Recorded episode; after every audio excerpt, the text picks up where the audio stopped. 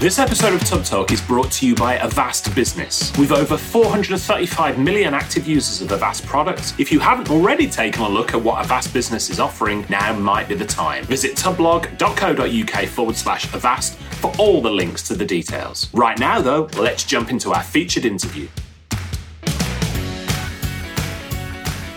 Hello there, Richard Tubb here with a very special interview with a very special guest on a topic that I feel is very important.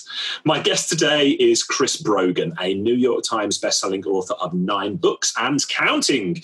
He's a highly sought after keynote speaker and someone who has consulted and advised on business and digital marketing with pretty much all the top brands you know, including Disney, Sony, Microsoft, Google, and many, many more.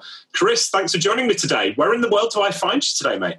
Uh, I am in one of your first colonies, Boston, Massachusetts, uh, in the as the time of this recording, the snowy Northeast.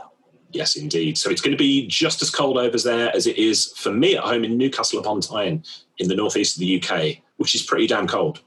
Yes, and um, you know the joke is always that in um, in Europe, 200 miles is a long distance, and in the United States, 200 years is a long time. I'm in a, what I consider to be a very old factory building which you guys would say is a brand new uh, tenement that got put up. so let's try to uh, to keep things uh, going and keep things warm between mm. us then as we go. Um, as long-time listeners to this podcast will know, I mean, I've had the opportunity to interview some of the smartest, most successful people in business. And Chris, you're somebody I consider one of the biggest influences on me and my business journey. So up front, thank you so much for everything that you do, uh, for all the work that you've put out there over the years, for all the things that I've learned from you. Really, genuinely appreciate it. I'll, I'll take credit for your wins, uh, but the failures, I, I, think, are probably something you did. now, we on a, this type of podcast, we would normally get into topics like how to increase personal productivity, how to reach more people with your marketing, how to make more money. But today, Chris and I are going to talk about a topic that I feel is actually way more important in business than all of those things. We're going to talk about mental health for business owners. Now, I was diagnosed with clinical depression when I was in my early 20s, but I've never publicly spoken about it before. And Chris, you've spoken openly and honestly uh, about your own mental health challenges. And quite frankly, this has encouraged and inspired not only me, but so many others that I know to talk about it as well let's kick things off by asking what made the decision for you to to share your own challenges with others via your blog and social media? I would say that the, the first thing i'd want to say about that is that i don't always have the best borders and boundaries around what i should share and what i shouldn't share. Uh, you know and there's there's some cheek to that some some humor to that but it is also true that i i think what goes wrong a lot in helping people and advising people and giving people guidance i mean that's my job. My job uh, to one person and to 10,000 people is fairly the same which is like you should try this thing. Well one challenge that always seems to happen is you it's you know what what it's not it doesn't do what it says on the tin all the time because we skip a few parts. We forget the part like this works great until you deal with depression, or this is an absolutely wonderful way to look at the world, unless you're depressed and then maybe that doesn't work. Or um, we really want you to express yourself in these videos. Uh, but I know you went through a, series of, you know, you had abusive situations in your past, or you were adopted, or you were in the foster care system. You know, there's all these dark things that we think are what make us wrong or broken and all that. And I just started coming to the realization that maybe if we all realize that we're all a little bit dented, that we all have some sort of scuff, scrape, break, tear, or something in our lives, and yet we still try to find our way to a version of ourselves that works for the world, maybe other people would get on to that and realize it's it's like uh, improv acting. It's yes and.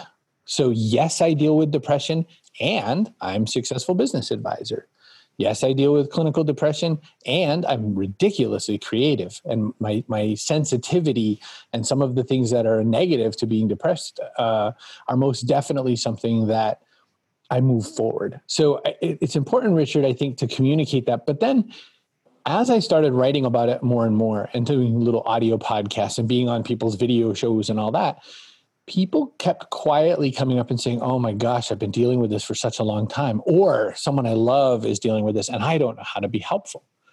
And I felt like, oh my gosh, there's a whole body of work. And and I feel that it's such a wet blanket conversation. Hey, let's talk about depression. You know, you don't get invited to keynotes for that one.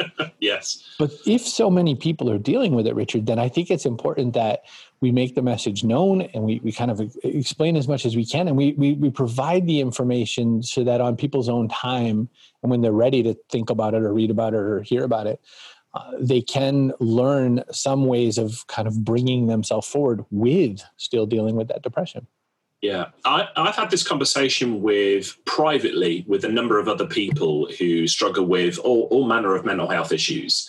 Um, the difference between if you've got a physical uh, ailment, something you know has gone wrong, against versus uh, a mental health challenge. Let me give you an example. So three years ago, I was knocked over by a car in a hit and run accident. I did not hide that accident. A few months later, I almost bled to death in hospital on my 40th birthday. And guess what? When I didn't die, my friends and family let people know I was okay and it was all cool. People understood, people supported me. And yet, when I've had really serious mental health issues, and I've spoken to other people who've been in this situation, when I've been right at the edge, I've kept it to myself why do you think that mental health issues aren't shared in the same way as physical health issues, especially in a business environment?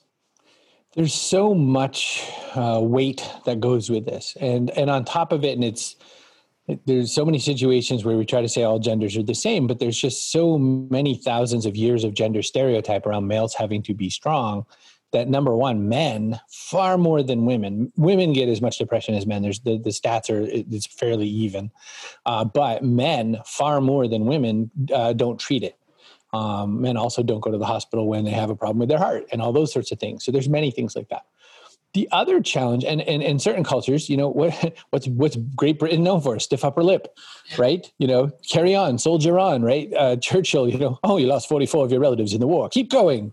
You know, uh, it's it's not it's a culture that you know the western culture is basically don't show this weakness it's not okay um, and, and, very few cultures by the way the eastern cultures aren't much different on this one you know oh that's a defect like let's let's kick that to the side what people misunderstand about clinical depression because i have to say this all the time because people misunderstand. There's depression like oh that didn't go my way. I feel bad about that or oh i found my wife was cheating. You know that's that's not clinical depression. That's you know an event occurred and you feel bad about that event. Clinical depression is a lot like diabetes. It's a bunch of chemicals rolling through your body. And uh, it's astigmatism you know where you need glasses to fix it. You can't see without the glasses depression that you and I are discussing is a chemical scenario. So uh, no one is trained how to talk about it. Everyone says the dumbest things to people dealing with depression. They're like, "Oh, but just think about all the good things."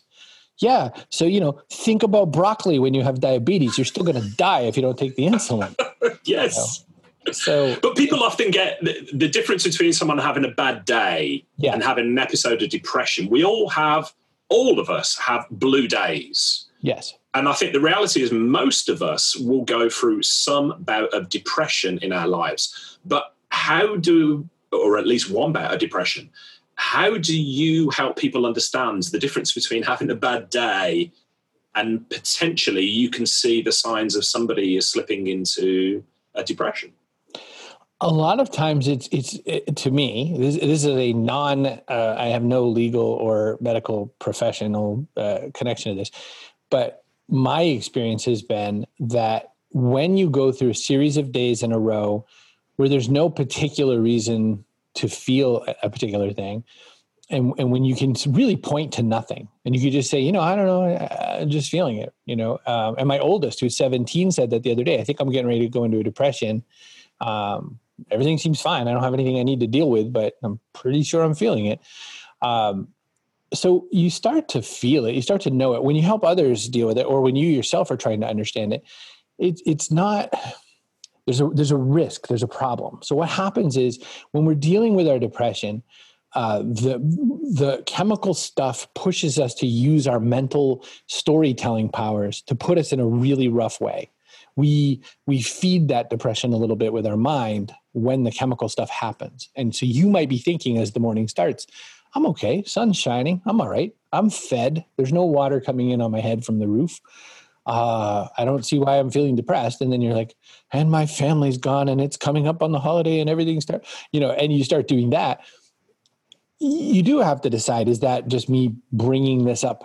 And, and is that me something i can work out with the therapist? Or is this you know these chemicals are kind of bringing this about in me one way to do it uh, and, and by the way don't forget there's also seasonal depression which is still a chemical depression but it's very impacted by uh, lack of vitamin d lack of sunshine uh, there's a lot of challenges that, that, go with seasonal depression, and I get that no matter what. Even you know, even if I'm on my best medication ever. Um, so, so what we have to do, how to separate those things out, is really ask a bunch of questions. You know, is, has this been a series of days? Is this starting to feel like it's always? Depression uses two words. Depression lies. Number one, the most important thing you could ever know about depression is depression lies to you in your own voice. Depression uses the words always and never all the time. And I know that's kind of a joke to say always on all the time, but um, always and never. So you, uh, you always mess things up. You never quite get happy. You never lose weight that you say you're going to lose. All these kinds of language is almost 100% guarantee depression language um, because we don't think that absolute any other time. So I, think those are ways to identify if that helps. Yeah, it really does help. And, and just as a side note on the, the seasonal affective disorder, um, we talked at the top of the hour about you being in Boston, me being in the in the UK. Man, we don't have sunlight for weeks and months at a time here. Sometimes um, I've been using um, uh, like a, a visor that beams sort of green light uh, into my eyes. And you can also uh, use it for jet lag and things like that if you need another excuse to go and buy one of these things. But um, yeah, the lack of vitamin D and things like that, there, there are ways to sort of to boost that, provided you're aware that you know that's a problem so for anybody listening to this and perhaps you're thinking man i always get run down and feel tired and depressed sort of uh, from october time onwards it's well worth looking into something like that isn't it yesterday around uh, 3.30 in the afternoon um, I was lounging near my bed and thinking, that looks really comfy over there. I think I could go to bed right now. And it was fairly dark out because the snow was coming down. It was heavy. And I thought, oh, well, that's not, I'm not really sleepy. That's seasonal. And I could go in that bed and I could probably take a nap and it would probably feel really good. But I think I'm going to honor the fact that I'm not dealing with depression right now. And I'm not going to give this one to depression. I think I'll just stay awake and do some work. Um, and but clear, and I live like a vampire in my house. You know, it, it's so well lit right now because these five windows are facing the sun, and I have two big bright LED lights. But at nighttime, it is dark as just one laptop screen in a room full of nothing. So uh, we have tools that allow us to sort of set our environment a little bit. And uh, with a real solid chemical depression, you oftentimes need medicine to help with it. But if you're on the edges of something, you can also change your environment just a wee and make it a lot better. Yeah. I want to pick up on something you said uh, about your. Um, uh, is it your youngest? 17 now, to say? Oh, my oldest, yeah. Oldest, sorry, forgive me, your oldest, 17, okay. said, I'm, I'm just on the verge of something. So when I'm hitting problems with my mental health, after 43 years on this planet, I've now noticed, finally, there are red flags that crop up there are commonalities. For instance, I'll start to feel exhausted, I'll lose interest in things. Have you highlighted any of those red flags for yourself? And, and if so, what do you do about them when they start to crop up? Uh, I, I, think that the most common one I realize is that sort of always and nothing, always and never kind of language. Um, that's a, probably the number one one. When I um, so, so I want to talk just for a quick moment about medication because um, there are many, many, many different types of medication for depression and anxiety. And so we almost always bundle depression and anxiety. You don't always have anxiety with depression. I do, as it turns out, because I'm lucky. Um, and uh, anxiety is it just sort of exacerbates the depression stuff.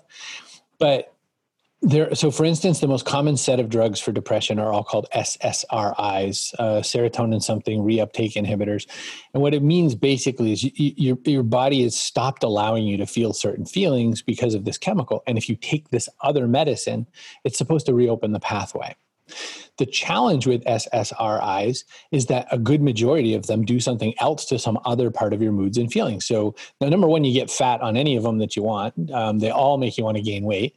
Uh, number two, you lose your sex drive on most of them. And I said to my doctor the first time that all started going down, I said, I'd rather die. Um, my sex life is far more important than my mental health uh, because that's who I am, you know? And they were like, well, okay.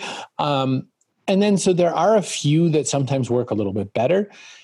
And then there are some experimental ones. And the last three years, I have been involved with an experimental drug here in the US. Um, and when I say experimental, it's been a drug for a very long time, but now it's being used to try and treat depression.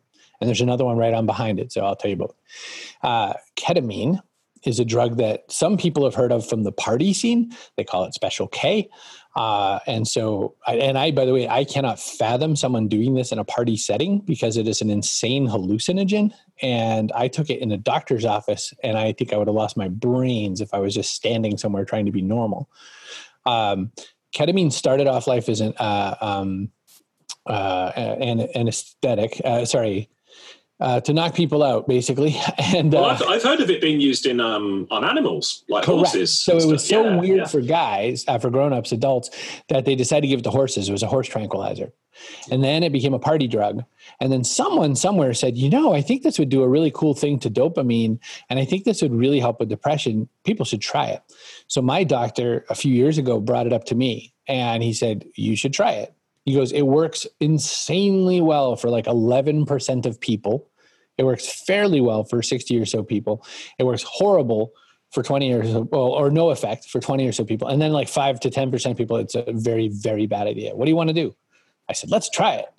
And I never win in these kinds of things. If there's a side effect, I'll find it.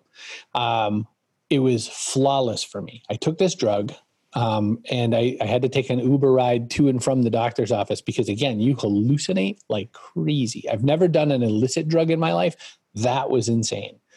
Um, I fell dead asleep. I called. I called Jacqueline. And I said, "I'm going to sleep the whole rest of the day." She goes, "Okay."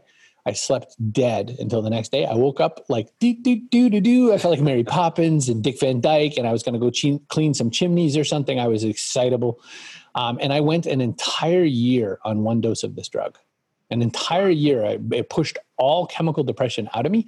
There were times when i felt like i might be heading towards depression and i literally felt this physical flush in my body almost like when you're embarrassed like you got caught with your pants off or something. That flush in my body and then i was good again. And i thought oh my gosh this is magic. Right behind this i will tell you that so, so ketamine is a, a naturally occurring molecule but it, it's it's you know it's not exactly without flaw uh, they're now looking at um, psilocybin, which is uh, magic yeah. mushrooms. And they're mm-hmm. looking at it the same way they're looking at ketamine, saying, I think if we gave people the extract that's in magic mushrooms, they might not have clinical depression. So I haven't tried that, and it's not available around me. Ketamine is. Um, but I point that out just to say one huge challenge with people dealing with depression is you it takes a long time to figure out which medicine is going to work for you and it's super important not to give up on it yeah that's fascinating. And I'm, I've been fascinated, I, like you, I've never taken drugs, um, uh, illegal drugs, I should say. Um, sure. You know, so uh, all of the things that are being talked about here sound like absolute like miracles, um, you know, to come down. But here in the UK and, and for uh, other places in Europe, you know, those sort of things are we're well behind the curve with that. You know, things uh, they're, they're unlikely uh, to be coming down for us anytime soon. So I guess my next question is, when an episode of depression hits you, how do you handle it in a healthy way? Mm. Two things that are really important for your audience because of the business professionals here. So this is this is the biggest thing about admitting you deal with depression is that means immediately that people question your reliability and your trustworthiness when it comes to just not trustworthy like you're suddenly going to start telling lies, but you're just not going to be able to deliver.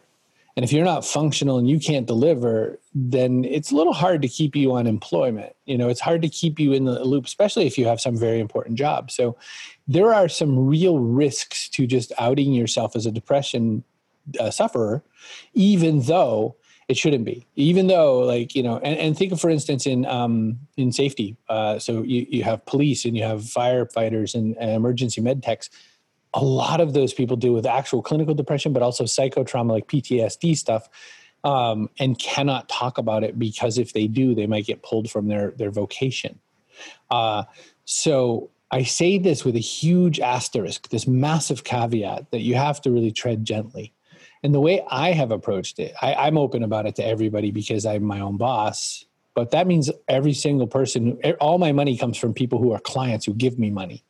And so, as my own boss, I don't have to ask the boss for a sick day, but I do have to say to my clients sometimes, hey, it's really important you know this. I'm, I'm uh, dealing with clinical depression, which is just something I manage with some medicine and some lifestyle.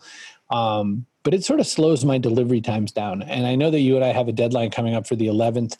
My opinion is that maybe what's going to happen is it's going to go a, a, week more than that. And I, and I may still hit the 11th, but I, I need to, to sort of work a week into this schedule just in case, you know, I find myself a little cramped by this.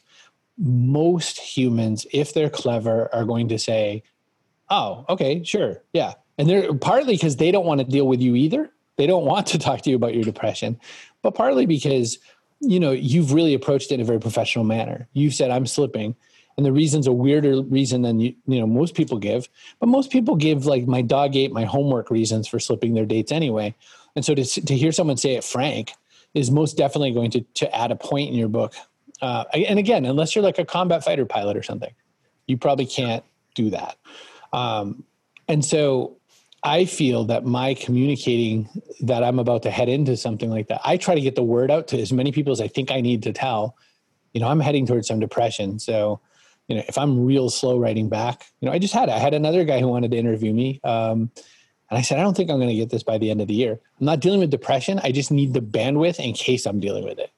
And so I just sort of shut my doors to most everyone besides Richard Tubb because I figured, you know, I need to I need the room. That's the other thing to, to, to remind you. It's almost like when, um, again, I'm in the snow. When you're in the snow, you have to give your distance between cars a bit more space because you need more time to brake. Well, in depression, everything is partly that, but also partly you're driving around with the parking brake on the whole time. You haven't released the parking brake, so it's slower and grindier. So you need more time and you need less things to do. So you have to clear your uh, your schedule just a wee bit because it's you're going to need some of the room just to get through what you have to do. I, I'll say this quite honestly now, mate. That right there has massively struck a chord with me, genuinely, because that is something I've been trying to find um, the way of answering for, for the longest time.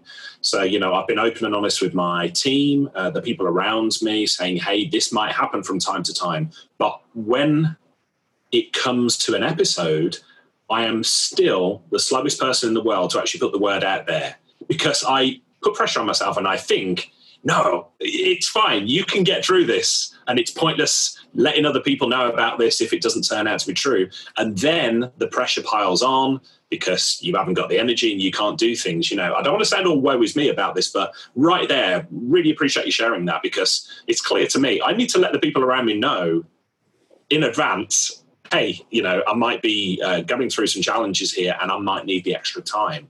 Because in my experience, most people, the vast, vast majority of people, are really understanding and really kind and really accepting of these things. So yeah, that's that's interesting. And on the topic of business owners, I think most of us who are business owners, entrepreneurs, whatever tag you want to use, our days are typically quite chaotic, aren't they? We have to use our brains all the time.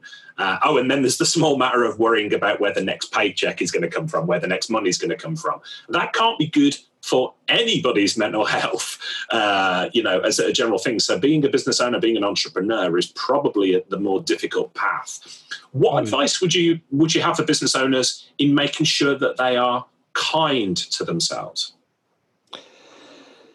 Ah, so there is a grand book. It's kind of an older book by now. And it's by this guy, Dr. Matthew McKay, and it's just called Self Esteem. And every copy I've ever seen out in the wild looks super old. Like there's like 1970s fonts and rainbows on it and things like that. It's awful. Um, but in that book, at some point, and it's a fairly dry book. So anyone who buys books that uh, you know people on Richard's show recommend, this book is dry. You will start to read this and think, "Oh, Chris wants me to nap." Um, he has this concept in there called the inner critic, and I think he's the one who created this. But it's basically there's a voice in our head it says a lot of negative stuff to us all the time. Everyone has it. Non depressed people have it as well. It's called the inner critic. And the inner critic exists for an interesting function in theory. This voice exists. We, we don't know what it really means, but it for real exists. Everyone can, can point to it. The suspicion is that what it does is it tells us something bad is going to happen because it's trying to save our mental psyche from that something bad. You know, you're going to start that new diet, but you know, you failed all your diets. So it's okay. Like you just got to know that you're going to fail this one too. I need you to know that. Right. So the inner critic is such a negative person and it is, uh, it is negative because it thinks it's helping you. But the problem is, just like how depression lies, the inner critic is only working on past experience. And we always fail until we don't fail, right? But the inner critic has no vision for that. It has no idea what to do with it. So this next part is not Dr. Matthew McKay. It's what I did when I read about the inner critic. I came up with a fake thing called the inner coach. So the inner coach says nice things because you know if you've ever been in any kind of sporting environment, um, and I, you know, Richard and I love comic books, so you know neither of us were in sports for too long. Uh, but when you're ever glancing in a sporting environment, um, you know that coaches, if they're a decent coach, they're trying to encourage the good stuff and they're trying to sort of quietly dissuade the negative stuff. And they're like, you know, get out there and, you know, really run between this one and this one because that's the part where you should run. And they're just giving you little things to focus on and gather. So if you accept that the inner critic is a real voice, but it's it means you no harm, but it's not really helping you, you can do this. You could say, thank you. I totally hear what you're asking what you're telling me. It's like a parent right? It's like it's like a relative or like a spouse sometimes sadly. I get it. Thank you so much for letting me know. I really appreciate your point of view. There's a little quiet parenthesis that says so now shut up. And then the inner coach says you know let's try some things okay let's try a few approaches so number one fire your inner critic politely and hire an inner coach one one is there no matter what and one you have to very consciously do something Number two, I just said clear your schedule a bit. You know, when depression starts to hit, when you feel it's going to hit, when you are a business owner and you're dealing with all the chaos, clear your schedule a bit. So, productivity people are all about how to get the most out of the day. I schedule my days to 40% total. That's it, 40%. Because how does a computer run at 100%? It runs great for four and a half minutes and then it explodes. How does your phone work at 100%? It locks up and you have to reboot. Or it dies, right? Anything at 100% explodes. So why do you keep scheduling your schedule, your diary? How come you have that to 120? That's the stupidest thing anyone's ever done. Stop doing it, you stupid fool. There you go. Um, now schedule it to 40%. If you schedule the 40%, everyone says the same to me, Chris, Chris, oh, oh, I'm so busy as it is. Why are you saying 40%? Because you're not doing anything. Like you're as busy as you feel you are, you're not succeeding. So win the 40%. And then when you do, everything else starts dropping like it into the alignment. That's that's why there's systems and process. But if you if you engineer the process to pick up 120%, which you can't fulfill, you failed.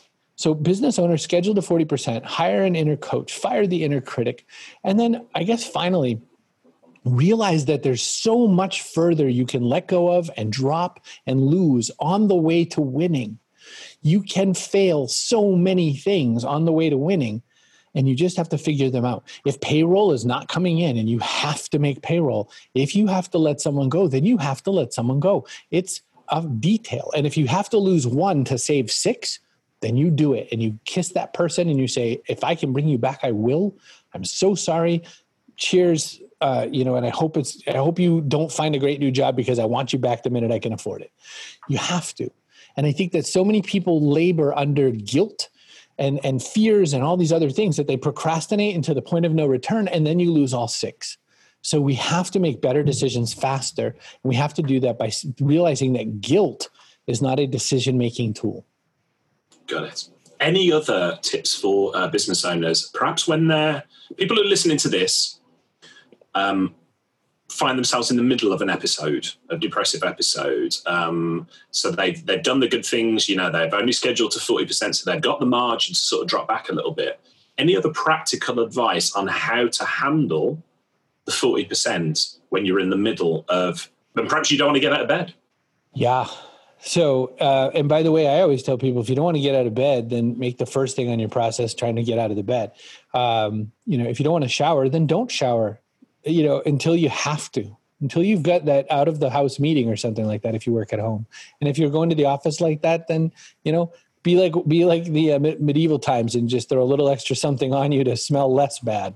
Um, it doesn't matter. Like your life's going to go on whether or not you're smelly. Um, but then the other thing that happens with depression a lot is we look so much at our belly buttons. We look so much at ourselves. Depression is a, a single player sport, right? It's a me my sport. And one way to get out of it is to remember to go look at and help other people. If, if you took nothing from this entire conversation, when you are depressed, help other people isn't, uh, it's not, don't help them in that way that you're trying to avoid your problem.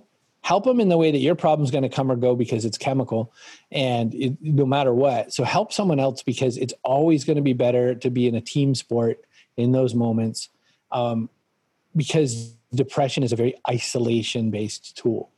And uh, the only thing most all of the studies that have come out about this all agree is the worse your support system, the worse your friend system, the worse your colleague system, the, the more times you hang by yourself instead of even going to the pub, uh, is what will kill you dead.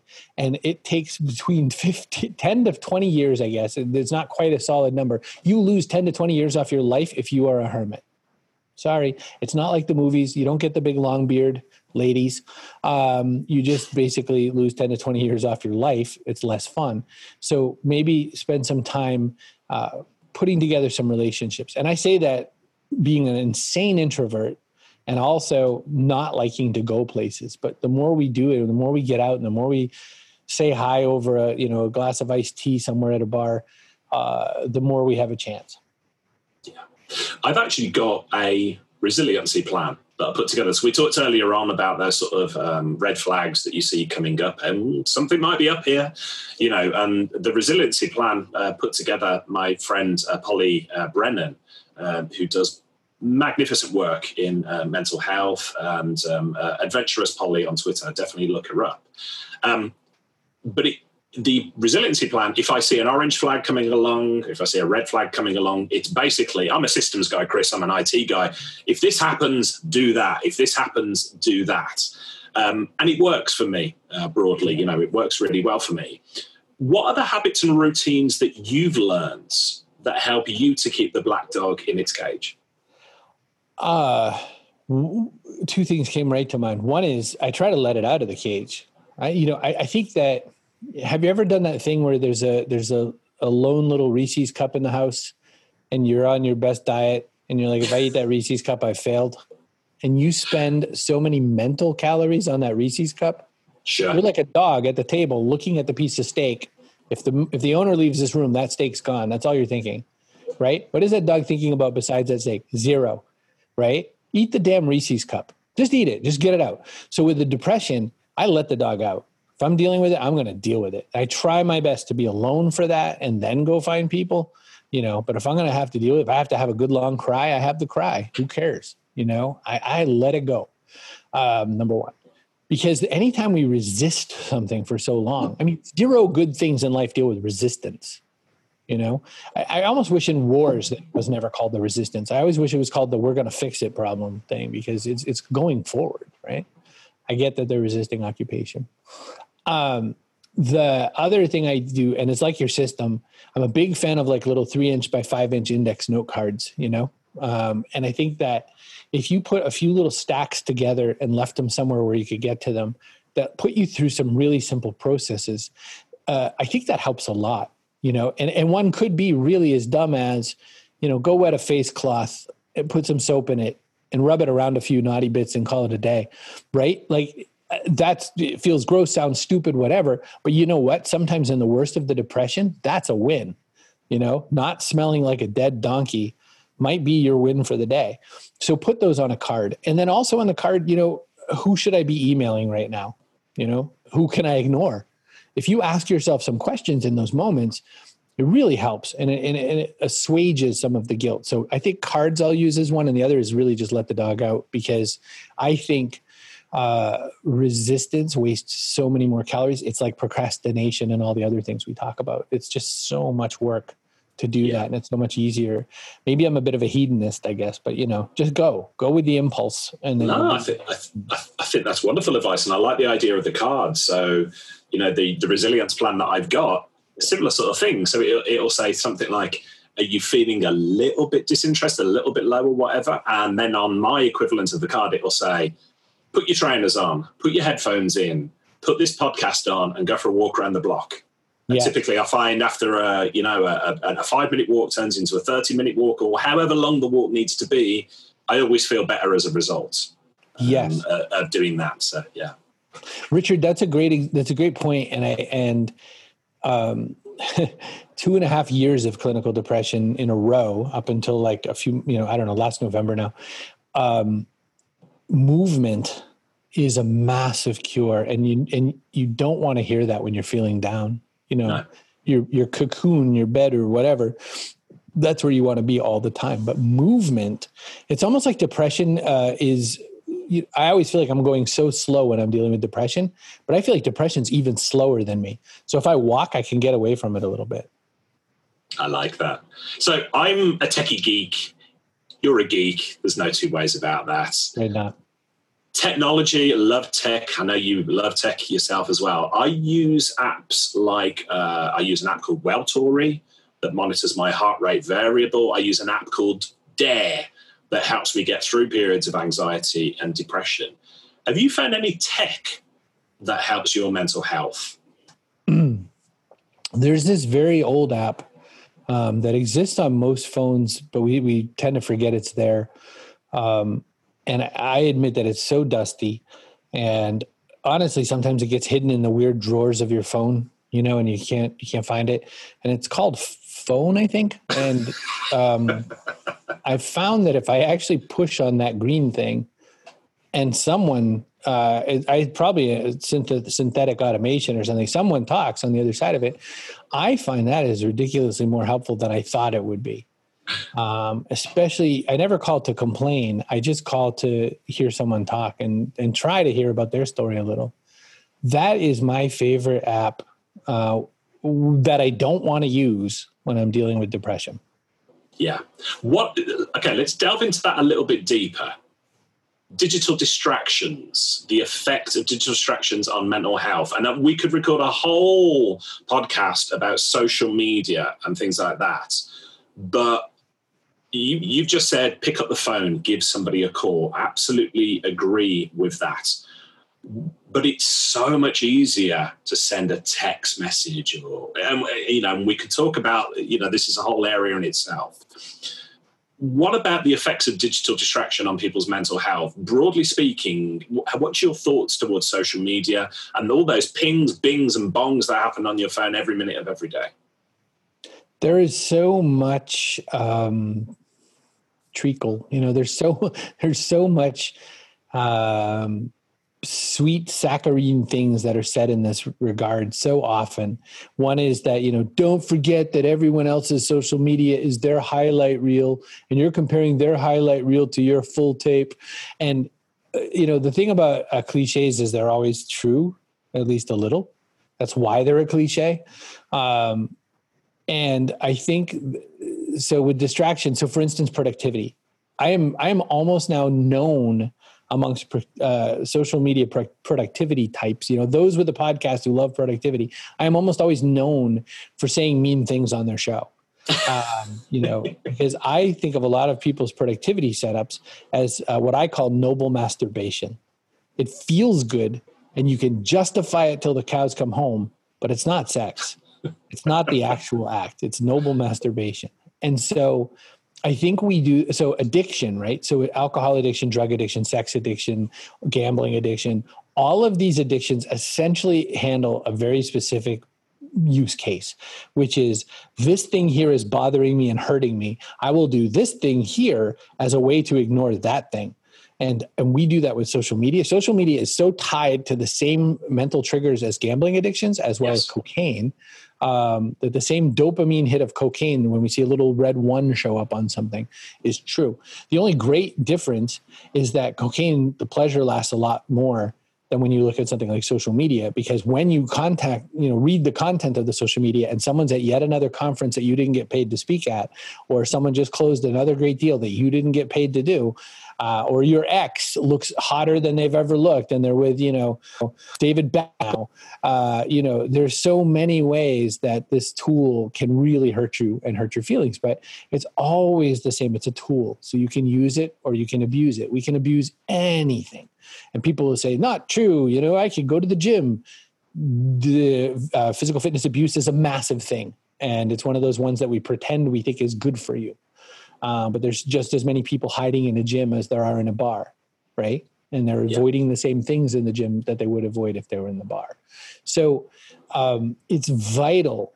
And, and, why I said phone, you know, somewhat cheekily, is it's, it's we love distraction. You know, we've invented so many things. We've invented Netflix. We've invented Instagram we've invented Tinder, right? Like we're essentially doing uh, Catholic dispensation all day now with our device. We're training to be priests.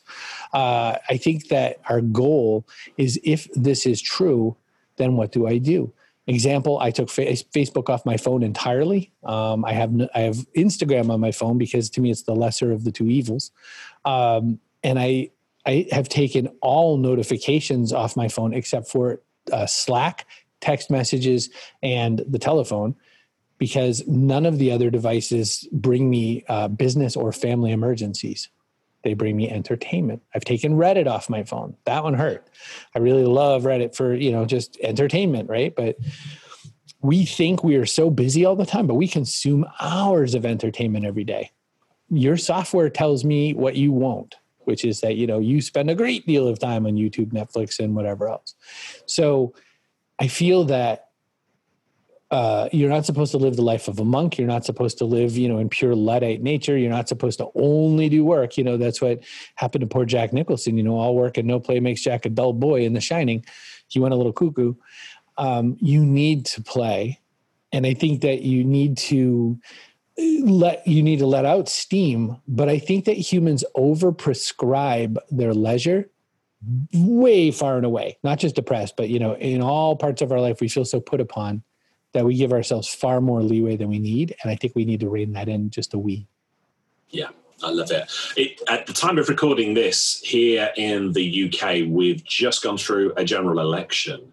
And I won't just say for my mental health, but for my bloody sanity, had to stay away from social media because it was just a wall of negativity. Anyway, I removed the Facebook app from my phone.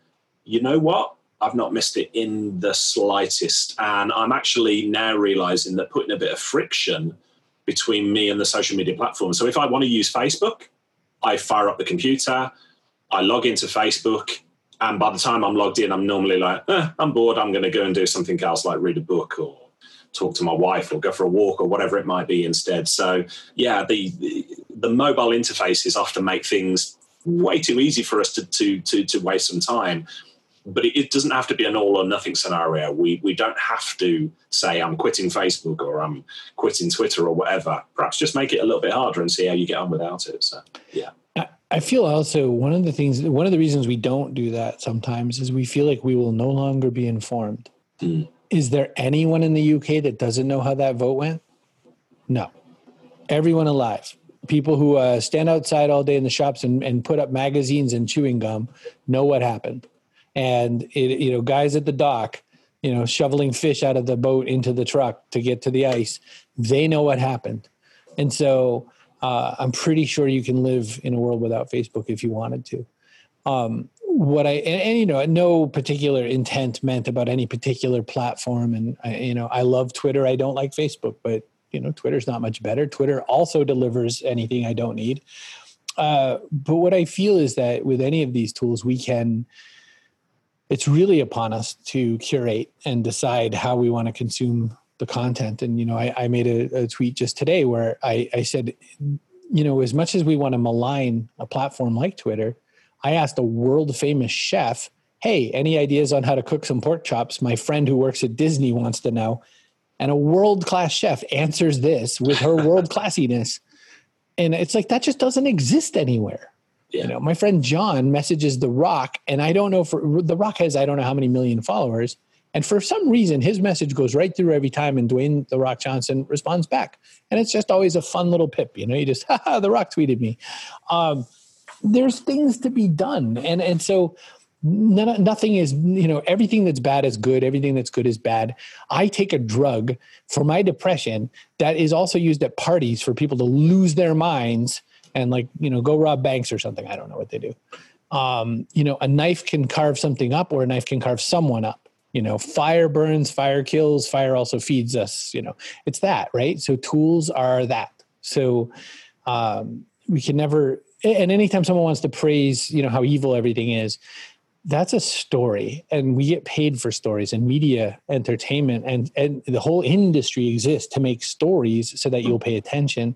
And once you remember that and once you remember that attention is the only thing they want from you not your consent not your agreement they just need your eyes so that you can then get the ad for the, the crisps you know then you know that oh oh right that's why i'm here and so you can you can think and act and uh, choose your your weapons appropriately. Chris, do you ever see depression being used as an excuse? For instance, I'm sorry I was an asshole to you, but you've got to understand, Chris, I'm depressed. Do you ever see that sort of scenario where there? There is a comedian uh, named Tom Segura, S E G U R A.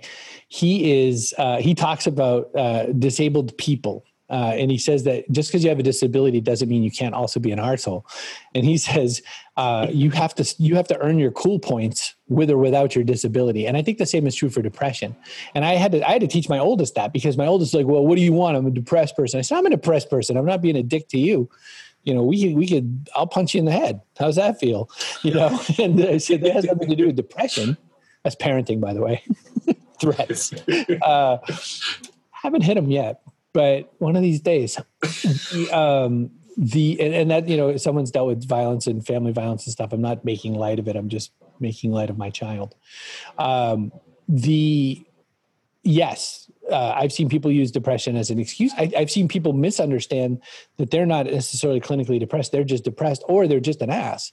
And I, I think that uh, we all sort of, you know, sometimes a lot of people self-diagnose and that's a challenge. You know, I had a shrink tell me what my problem was, and uh, he said I have a very mild case of severe depression. I said, so can I just call it mild depression? He goes, no, that's not what the diagnosis is. It's severe clinical depression. Yours is just mild. I said, okay. Can't you just say it a different way? And they're like, no. So until you get that diagnosis, you don't know and you could be hearing what Richard and I are talking about and go, "Oh my gosh, I think this is me." But that's like those internet tests, right? Like you can go to BuzzFeed and are you a Wookie? Oh, that's weird. Turns out I'm a Wookie. You know, uh, it's the same until you go see someone who has you know more schooling than you. And I think that when I tell my kid all the time, and I tell other people all the time, no medical ailment allows you the right to be a total ass. Cancer, any of them, whatever I dealt with a lot of abuse as a kid. Great. Some other people have too, and they're not asses. So we all have to really strive to connect with people. We we are all coming at it from a very different way. But at the end of it, there's sort of a picnic, and we have to all come to the picnic, and there has to be civility, and there has to be kindness, and there has to sometimes be an extension of understanding that not everyone there has the same capabilities, but but that doesn't give anyone the right, except maybe Tourette's, uh, to, to just bark out, you know, things that they have a challenge with.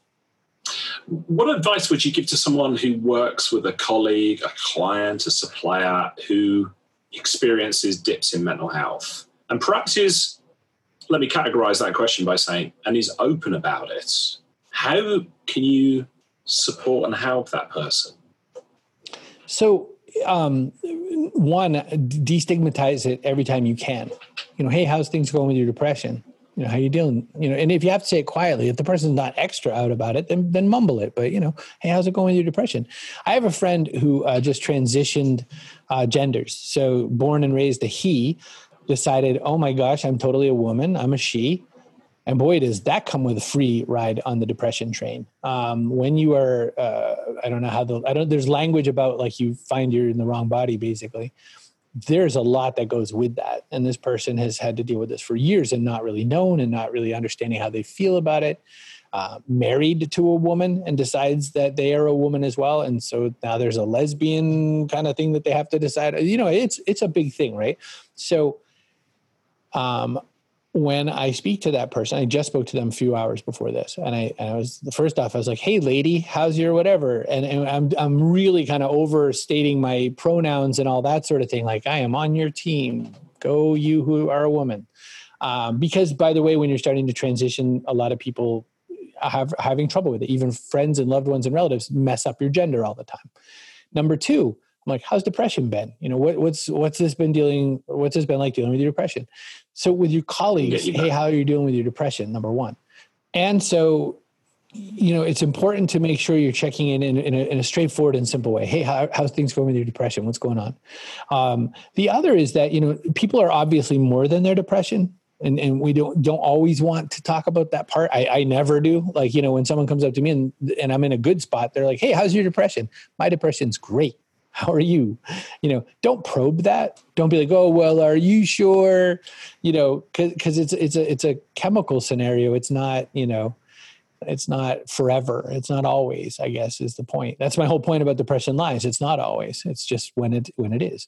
Number two, it becomes really vital uh, to, to include the person as much as you can the way you would include somebody typically not not overly so eh, eh, but make sure that you know hey i know you don't always like to go out when you're dealing with this sort of stuff. Maybe just you and i want to grab a little lunch. Do you want to get a cup of coffee somewhere? Whatever the smallest possible molecular atom of social connection that's more important. And you can say look i know you're not feeling great. You don't have to even talk if you don't want, but let's just go get, you know, a bite. Let's get a salad or something. Um, and, and, just get them to that spot where they know that they can bring the the you that they have right then. That's really important, Richard, because when we're feeling so down and poopy, we just don't have our best on, right? We don't have our best clothes on. We smell bad sometimes because we haven't bathed, um, and you know, we whatever. But we're not our best, and you need to say, I want not your best to come to this. This is okay. Yeah. You know, we're not meeting the queen later. It's all good. And and I think that that alone I think helps a lot. And I think finally just uh, saying, hey, yeah, this one is a little fabricated, but if you do it with great intention, it's fine. Hey, I was thinking about something. I wanted to get your advice and your opinions. Because I said you got to get a depressed person out of their own belly button. So cheat a little bit and fabricate and say, I need some help. And it could be whatever. Do you really think Superman is better than Batman? Because you're full of it, you know? And then there's going to be a conversation. That's wonderful advice. Really love it. Look, as we approach the end of our time together, Chris, if we were to record this podcast again in a year's time, what would you hope would have changed in public consciousness towards mental health, especially for business owners? I really, really, really, really hope. I think that the more people that can just say, yeah, I deal with it, we give so much power. So I talked about transitioning, and I know some people, when they heard that, Richard, were like, whoa, and they leaned out of their podcast a little bit. They might even taken an earbud out for a moment. When it came down to it, or when it comes down to it, you know what that is? That's someone else deciding they're a different gender. And that for the very most part, that impacts you in no way unless you're their spouse right? If you work with John and John decides that they're Juanita, that changes nothing about the job. If Juanita is now your network systems admin and it used to be John, well, they better do their damn job and the network better work the right way. Period. Have a nice day. Well, depression's the same thing, except easier socially. You know, transitioning a gender is a lot of work. Dealing with, hey, I deal with depression, just say it. Just say, I, you know, I listen to my phrasing every time I've said it. I deal with depression. I am not a depressive person. I have clinical depression. I usually try to make it so easy. I just deal with depression. Um, and someone will say to me, Oh, yeah, yeah, I get down sometimes myself. And I'm like, Yes, I totally get that. Mine's chemical. It's more like diabetes. I've just told you I have diabetes. Oh, well, so what do you do for that? You know, I take medicine and I try my best to sort of live within certain lifestyles. People with diabetes take medicine and they don't eat cake, right? It's so the same. And if we help more people in a year's time to understand that it's just not a big deal, and it's and it's not as depressed as you've ever been, as suicidal as you've been, it's still not a big deal. It's just depression. And and I don't mean that like buck up and be better and and and get over it. I mean it's that thing you deal with. And then there's life. So to me, that's what I hope changes in a year is that more people are like, yeah, I totally deal with depression. What are you talking about? It's just not a thing to worry about. Absolutely agreed. Agreed. And look, again, thank you. I've been reading, I've been reading your stuff forever. Um, business and everything else. So thank you for everything there. But I, I think I read your first article when you were talking about depression for entrepreneurs, depression in business. It may have been 2013, 2014 it then took me another couple of years to reach out to you and say meekly, "Hey, I, that's me. You know, can we talk some more about it?" So thank you for, for for being supportive, not just to me, for for everybody, but for anybody listening to our conversation today that might have struck a chord. They might be going through things themselves. What advice would you give to them? Who should they reach out to? What should they do next? I just had this conversation yesterday. Uh, someone was saying, you know his girlfriend wants him to go to therapy, but he can't even tell his girlfriend his problem. So why in the world could he tell a therapist? I will tell you an amazing secret. Strangers are way better to talk to about your problems than your family and your loved ones because they have an embedded reason why they need to say the things they need to say back to you. If you are married and you are the breadwinner and you are dealing with depression and your significant other is suddenly, what will this do to my household? How will my, you know what they're going to say? Buck up, get working because I need your money. And they don't mean it mean, they mean it pragmatically, right? But when you talk to a therapist, because by the way, you can talk to any stranger, you can go to the bar and talk to some drunks, you'll get advice that drunk people give. You can talk to strangers online. You can think you are getting the best conversation ever from some girl who doesn't look like your wife, but those people are all, you know, biased or not skilled in some way. But as it happens, a good therapist, because guess what? There are also very bad therapists. A good therapist or a good person who's a professional mental health person can help just ask some questions and just sort you just a little bit. And I think that it's so important that you talk to someone and you cannot get through this yourself. About zero people have done that you know and when people say well i got through it that they didn't get through clinical depression. They got through some dumps you know and everyone can do that. But this clinical stuff that's that's like really really really needing glasses and you only crashed your car 81 times you know? You're not winning a prize for that one. So go see somebody Cool. Look, thank you for your time today, mate. Really appreciate it. I know I'm not going to be the only person who appreciates this. This has been a topic that I've wanted to tackle for some time. You've been an inspiration um, to me and so many other people, um, uh, talking openly and honestly about your challenges. You've helped so many people, myself included as well. And we've not even scratched the surface of who Chris Brogan is because you are way more than a depressed keynote speaker. you are a, a, business guru, a digital marketing expert. You are a business storyteller. So, for anybody who wants to reach out to you for any of those topics that we've just talked about, uh, or to inquire about working with you, how can they find you online? I want to say one thing quickly first. The opposite of every bad thing in our life is almost always some kind of a benefit, right? So the best superheroes have a weakness uh, but that the weakness almost always, especially in really bad writing, the weakness is also kind of a power. Um, and I think that you know we're fascinated by superhero stories where the guy loses the power for a while because then you realize there's the hero inside even though they don't have the power anymore right? That's always the trope. This is true with depression. My secret power from depression is empathy. My secret power is i am an incredibly skilled person at translating in digital and other forms um, how to make someone feel something and, and emotion moves product. That's how i sell. Um, you can decide on the specs all day long but if you feel something about a product that's how you buy. I need you to know that because that's the opposite of depression. You can find me so easy if you can uh, figure out my irishy sounding last name chris at chrisbrogan.com you can send me email. I love email from strangers. Or just go to chrisbrogan.com and look at my luxurious locks. I'm right there They are luxurious indeed.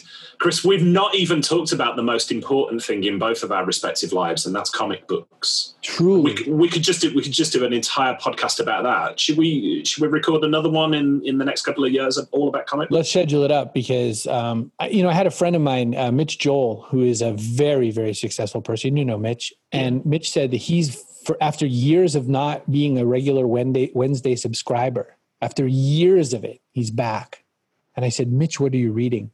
And I was so blown away by his answers because it was all stuff that I would know, like Hulk stuff and things. So, yes, we have to have that talk next.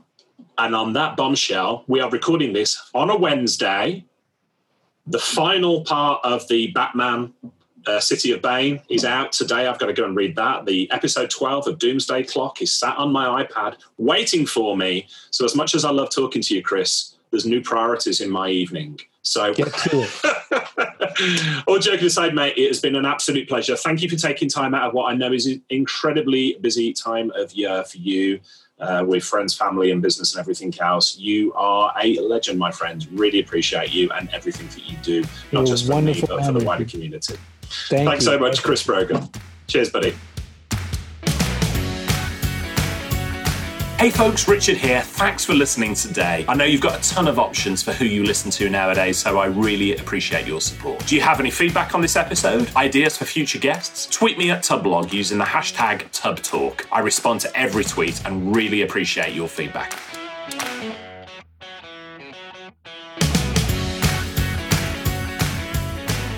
Richard here, and I wanted to give a really big shout out and to say a huge thank you to our friends at Avast for bringing this episode to you. In the face of increasingly complex threats targeting small and medium businesses, Yesterday's methods are no longer enough. Cybersecurity must be quicker, smarter, and more reliable than ever before. Avast Business provide a range of powerful, easy to deploy security products and management platforms designed for IT solution providers and managed service providers. Avast Business offer a variety of cybersecurity products that are MSP friendly. You can choose from standalone antivirus products managed antivirus products, CloudCare for layered endpoint and network security services, backup and recovery, content filtering, email security, patch management, and a management console to easily deploy endpoint protection solutions to devices in your client networks. These solutions are all backed by the largest, most globally dispersed threat detection network in the world. If you've not checked out Avast's secure internet gateway, then I'd recommend taking a look at the video demo that Avast's Paul Fenwick and I recorded. It delivers a full security stack as a service that protects users wherever they go. With 30 years as a leading cybersecurity company and over 435 million active users of Avast products, if you haven't already taken a look at what Avast Business is offering, now might be the time. Visit tubblog.co.uk forward slash Avast for links to all the details. Hey team, this is Richard again. Just one more thing before you take off, and that is MSP Insights. Now, every Tuesday, I share my thoughts on the business of IT with you, the managed service community. Thousands of managed service providers already subscribe to MSP Insights. It's easy to sign up, easy to cancel. MSP Insights is basically a short email from me every Tuesday without fail with advice on growing your IT business, plus cool resources I found, discovered, or started exploring that week. It's kind of like my diary diary of cool things and often includes articles or books I've read, tools I've discovered, and events I think you'd be interested in, often sent to me by my friends and Tubb Talk podcast guests. So, if that sounds fun, a short, tiny bite of MSP goodness every Tuesday, and you'd like to try it out, just go to go.tub.co forward slash Tuesday. That's go.tub.co forward slash Tuesday. Drop in your email and you'll get the very next one. Thanks for listening.